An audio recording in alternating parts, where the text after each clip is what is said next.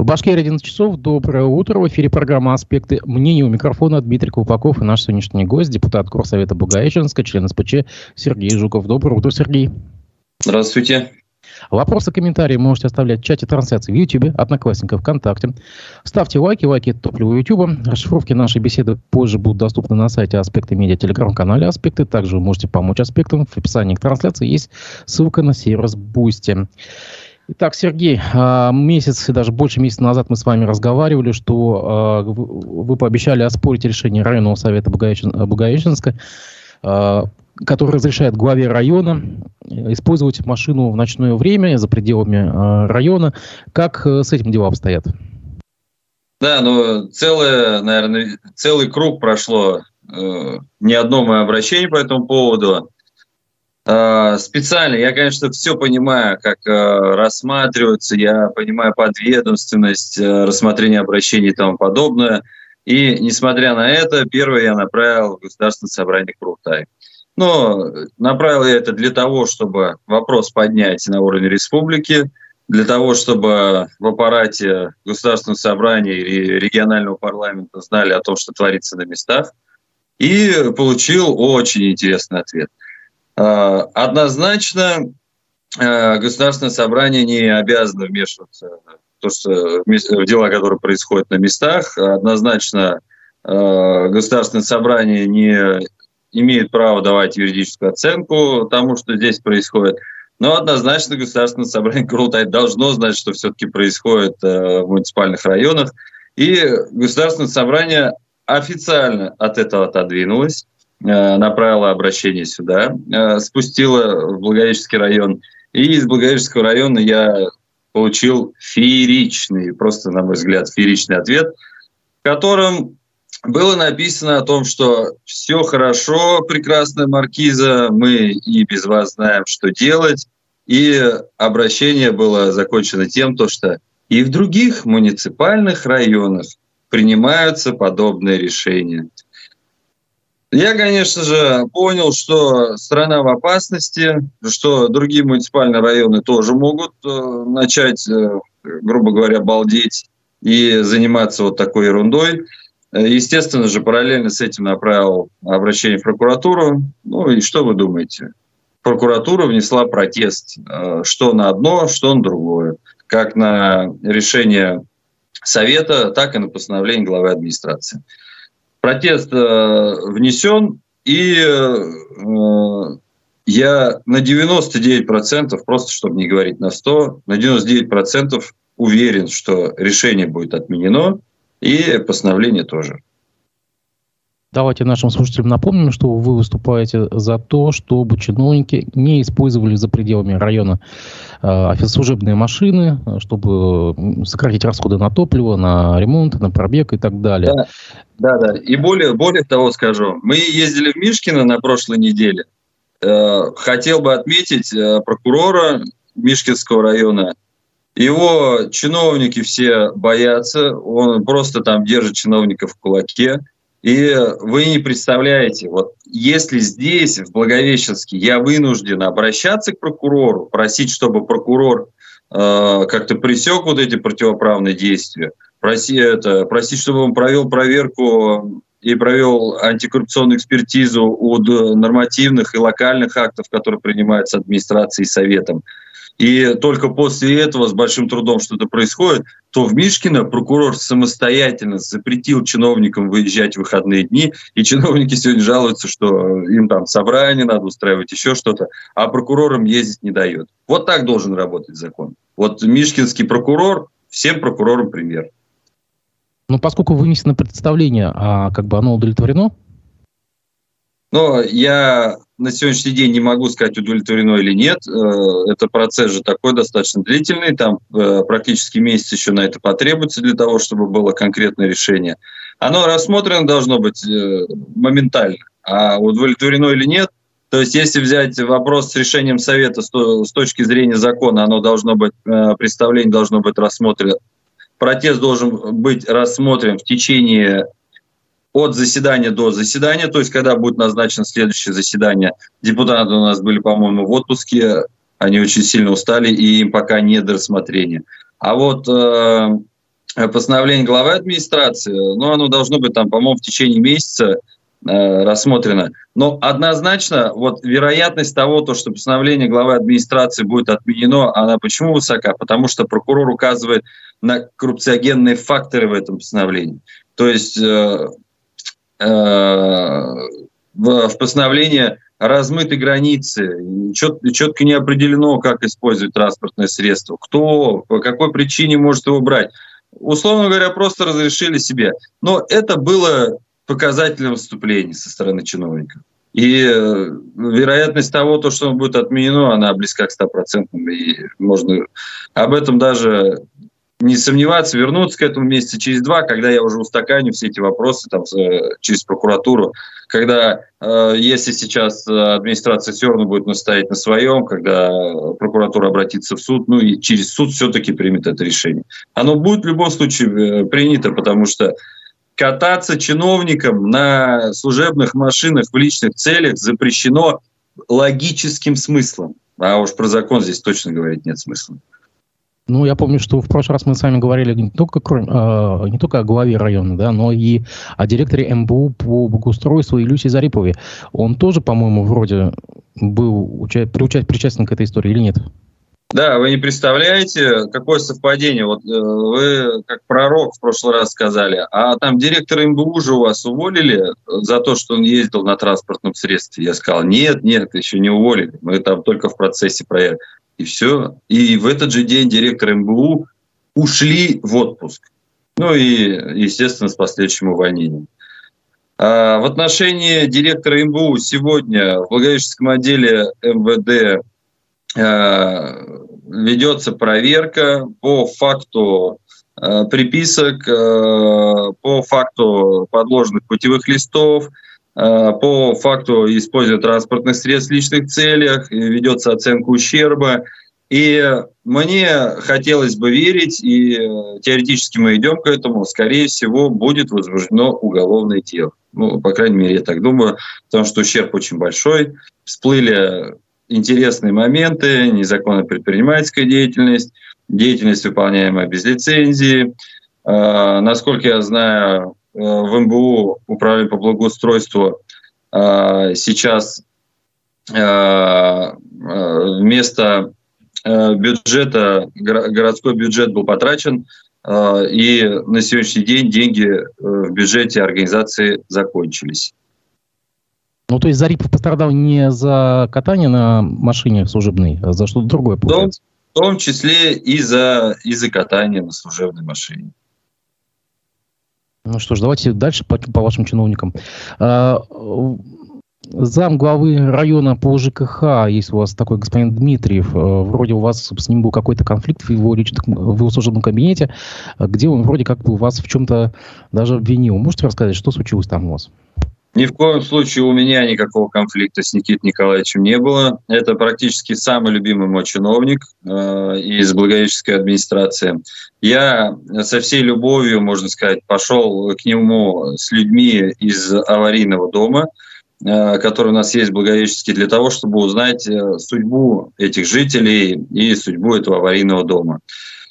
Зашел э, с полным уважением э, в кабинет к Никите Николаевичу, чуть ли не поклонился с порога, можно сказать, и в ответ получил крики, э, мало напоминающие адекватного человека, поведение адекватного человека. Этот мошенник, этот человек, который не платит налоги и тому подобное. Это было э, в присутствии журналистов э, федерального телеканала и э, для того, чтобы все-таки вопрос продолжился, с которым мы пришли, его, точнее, в рассмотрение, мне пришлось выйти из кабинета, потому что поведение главы администрации оказалось, э, заместителя главы администрации по ЖКХ оказалось абсолютно неадекватным. Я вышел из кабинета, естественно, такое поведение – это ненормально для чиновника, и публично попросил э, Никит Николаевич извиниться за свои слова. А, он, конечно же, не стал этого делать. Ну, а я, в свою очередь, написал а, обращение в администрацию главы республики и в администрацию Благовещенского района, чтобы провели проверку действий Никиты Николаевича.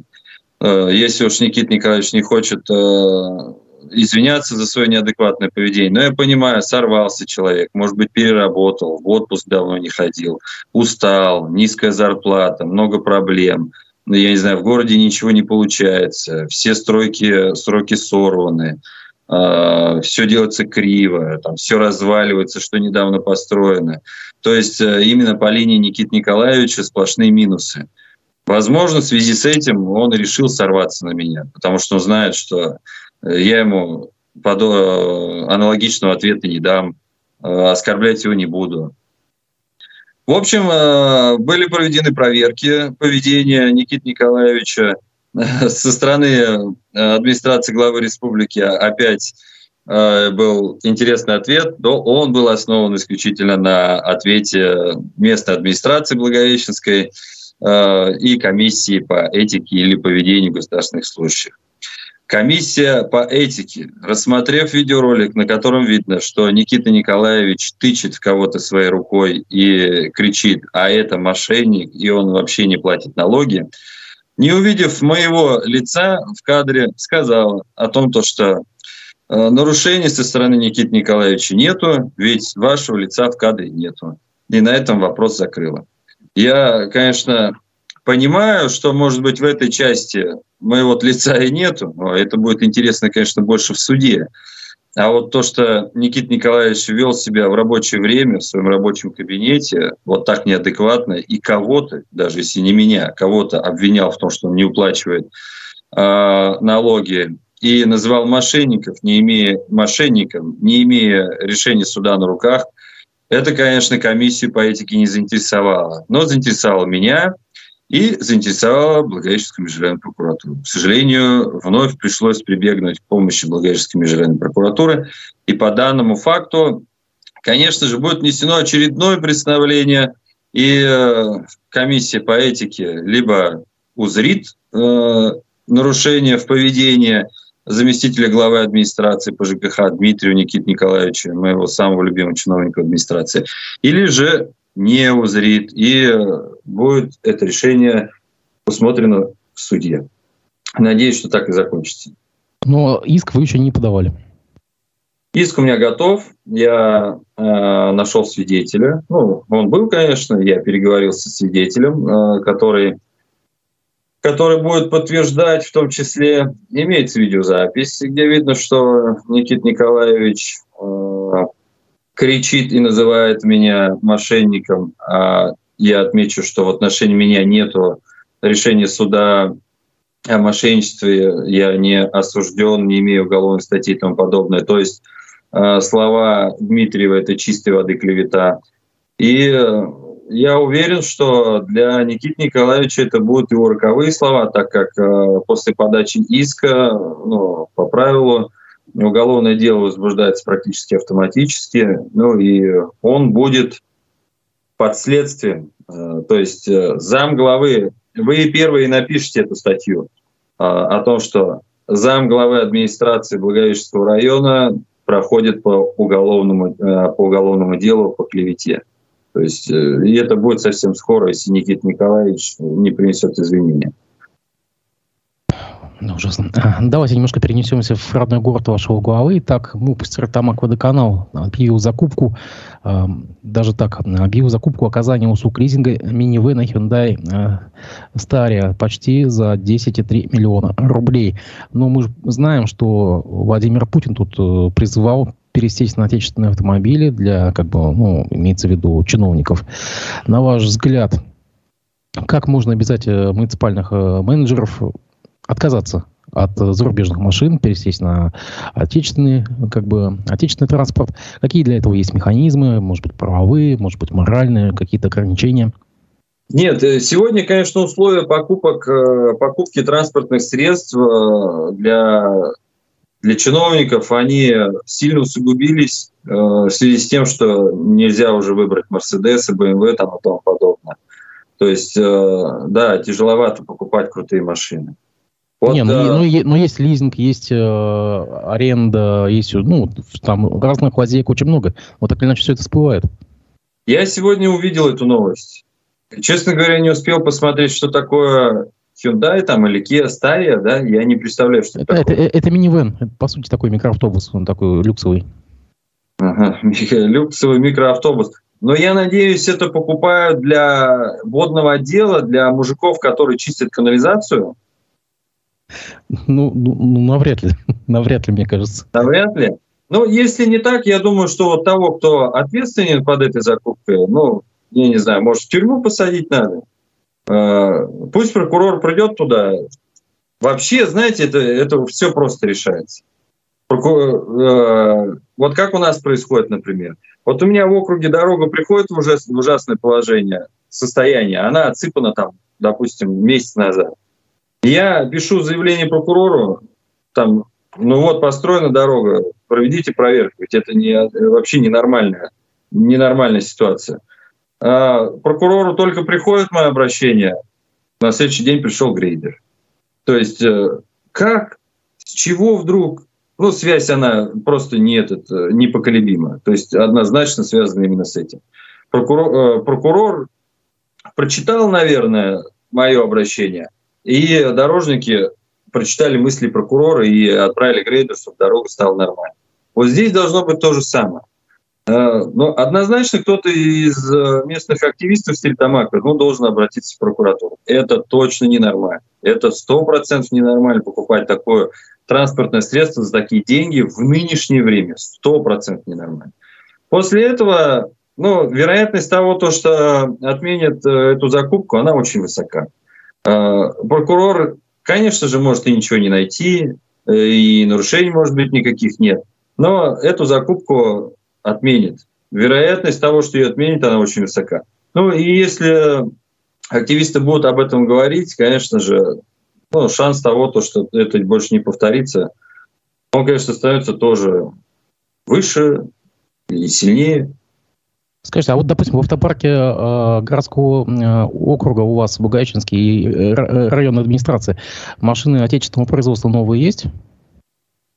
Есть. Э, и это было, когда э, сменилась власть, так сказать, да, когда пришел к власти э, когда у нас Олег Евгеньевич пришел, Э, ситуация была какая?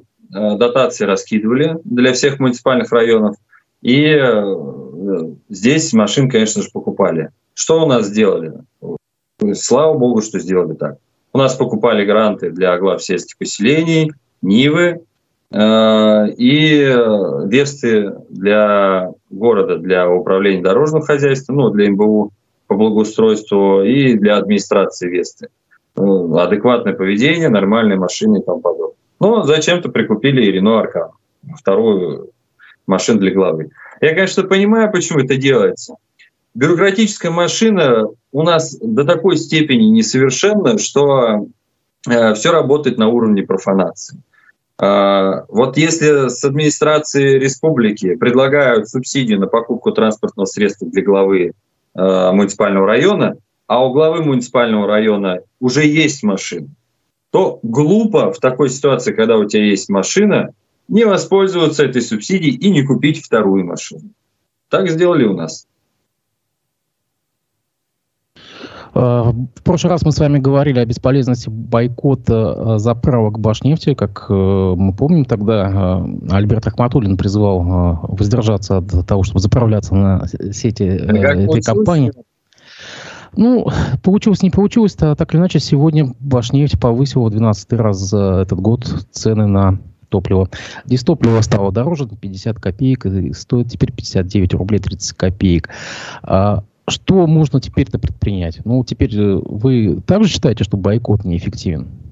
Да ничего, жить дальше, э, не обращать на это внимания, как и делают все люди, э, делать вид, что ничего не происходит, что еще можно делать? А, заправлять больше топлива, потому что там оно подорожало и меньше тебе просто не хватит. Что еще можно сделать? Нет, если вы думаете, что я сейчас э, скажу там простые истины, которые нужно делать, какой смысл? Зачем тратить на это время, если мы все прекрасно знаем, что надо делать, и этого не делать? Говорить о том, что надо делать, чтобы это не сделать, ну, и мне это уже надоело, честно говоря. Давайте немножко о проблемах в самом Бугаичинске. Э, мы с вами также обсуждали ремонт дамбы на городском пруду. В каком состоянии сейчас это, это сооружение? Работа ведется. Честно говоря, я все так же испытываю большие опасения, что после наполнения городского пруда та насыпанная дамба э, и совместно с этим э, техническая дорога, что она останется целой. Материалы, которые применяются для отсыпки вот этой э, высокой насыпи, это, конечно, местная обычная глина с известковым камнем. Не знаю, как она себя поведет под большим напором воды – это до сих пор у меня вызывает страх. Работа, на мой взгляд, ведется медленно, но работа ведется, ведутся бетонные работы возле гидротехнического сооружения. Это, конечно, радует, э, преображается даже гидротехническое сооружение. Честно говоря, сколько раз смотрел, на прошлой неделе ходил снимать траву на городском, на, дну город, на дне городского пруда – и э, снимал в том числе и бурную деятельность на гидротехническом сооружении. Я вроде, если не ошибусь, я, конечно, точно не помню, но вроде бы я был в будний день на городском пруду, и на ГТС не было ни одного рабочего.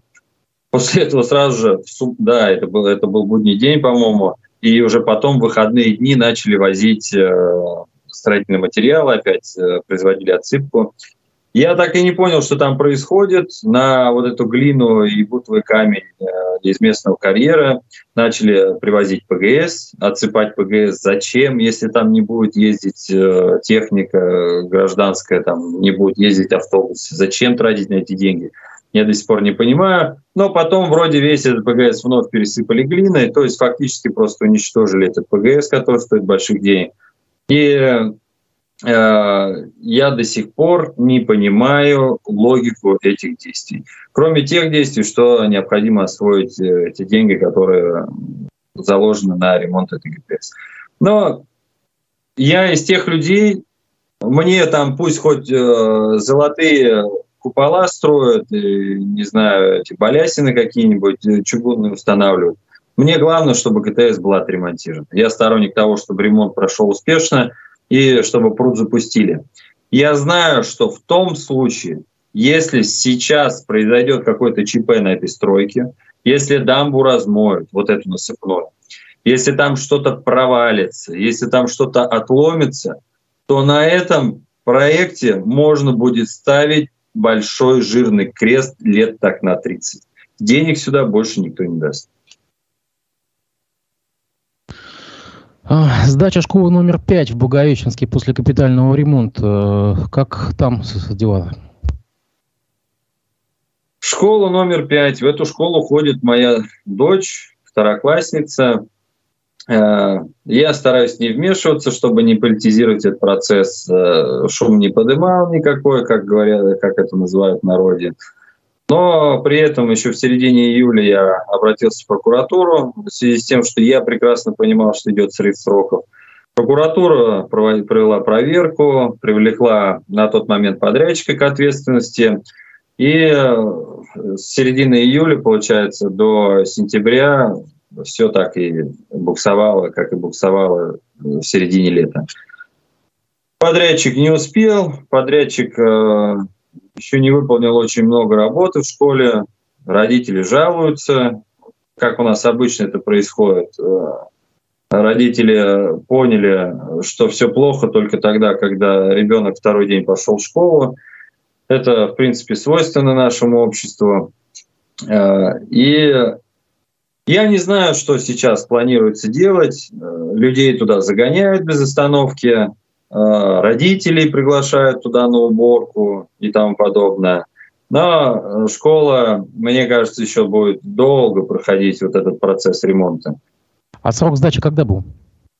Срок сдачи был в середине августа, по-моему, 20 августа срок а дети, дети занимаются без отселения, то есть они в этом же здании занимаются, получается так? Я не понимаю, для чего было принято такое решение. В прошлом году наши дети учились в четвертой школе, понимая, что это вынужденная мера. Спокойно отучились, может быть, и классы были переполнены, может быть, было и сложновато, и к школе там сложно было подъехать. Но мы же люди, мы понимаем все, что происходит.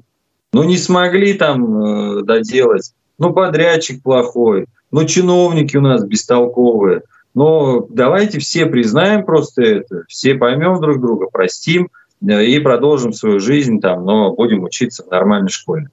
Нет, детей заселили в недостроенную школу. Плюсом, э, мало того, что в самой школе ведется капитальный ремонт, так еще и вокруг школы ведется ремонт. Сняли асфальт, там раскорчевали территорию, и даже до 1 сентября даже вот такие работы не успели закончить.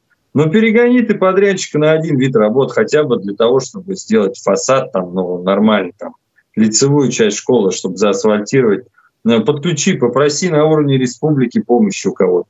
Скажи, что у меня аврал там, я не знаю. Э, э, пообщайся с подрядчиком, чтобы он там переключил, например, с отделки людей на это. Подключи там городские службы. Но ни один дурак там, никакой оппозиционер не будет вставлять палки в колеса для того, чтобы объект сдали вовремя и тому подобное. Вот э, мне там постоянно говорят, что я оппозиционер там и оппонирую там главе администрации. Вот мне всегда хотелось сказать, люди, вы поймите, что э, русский язык, ведь э, слова все чего-то значат. Кто такой оппозиционер? И вот я хочу сказать, что я критикую действия власти, а не оппонирую. Вот я критикую вот этот бестолковый, бестолковый результат по школе, который получился. И мне без разницы, там, кто, кто виноват. Регулировать должен был а, как минимум заместитель главы администрации по ЖКХ Дмитриев Никита Николаевич. Глава администрации появлялся в школе и говорил, как у него все хорошо, и что ремонт школы идет с опережением графика. Три месяца лета было для того, чтобы понять, что там уже точно все идет с опозданием графика, а не с опережением. Необходимо было принимать какие-то действия. Они приняты не были. И я уверен, что ответственность за срыв сдачи школы тоже будет. Вот это, наверное, единственное, за что я уверен.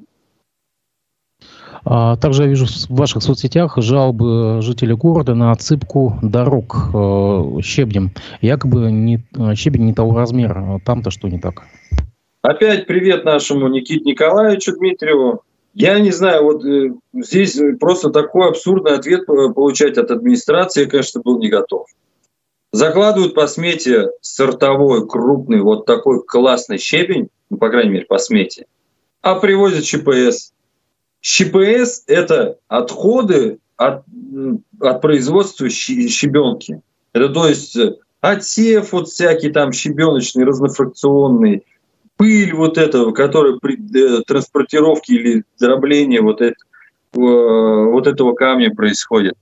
Они заменяют сортовой крупный щебень на ЩПС, который является побочным продуктом и стоит в несколько раз дешевле, и выдают это за благо. То есть это подмена материалов?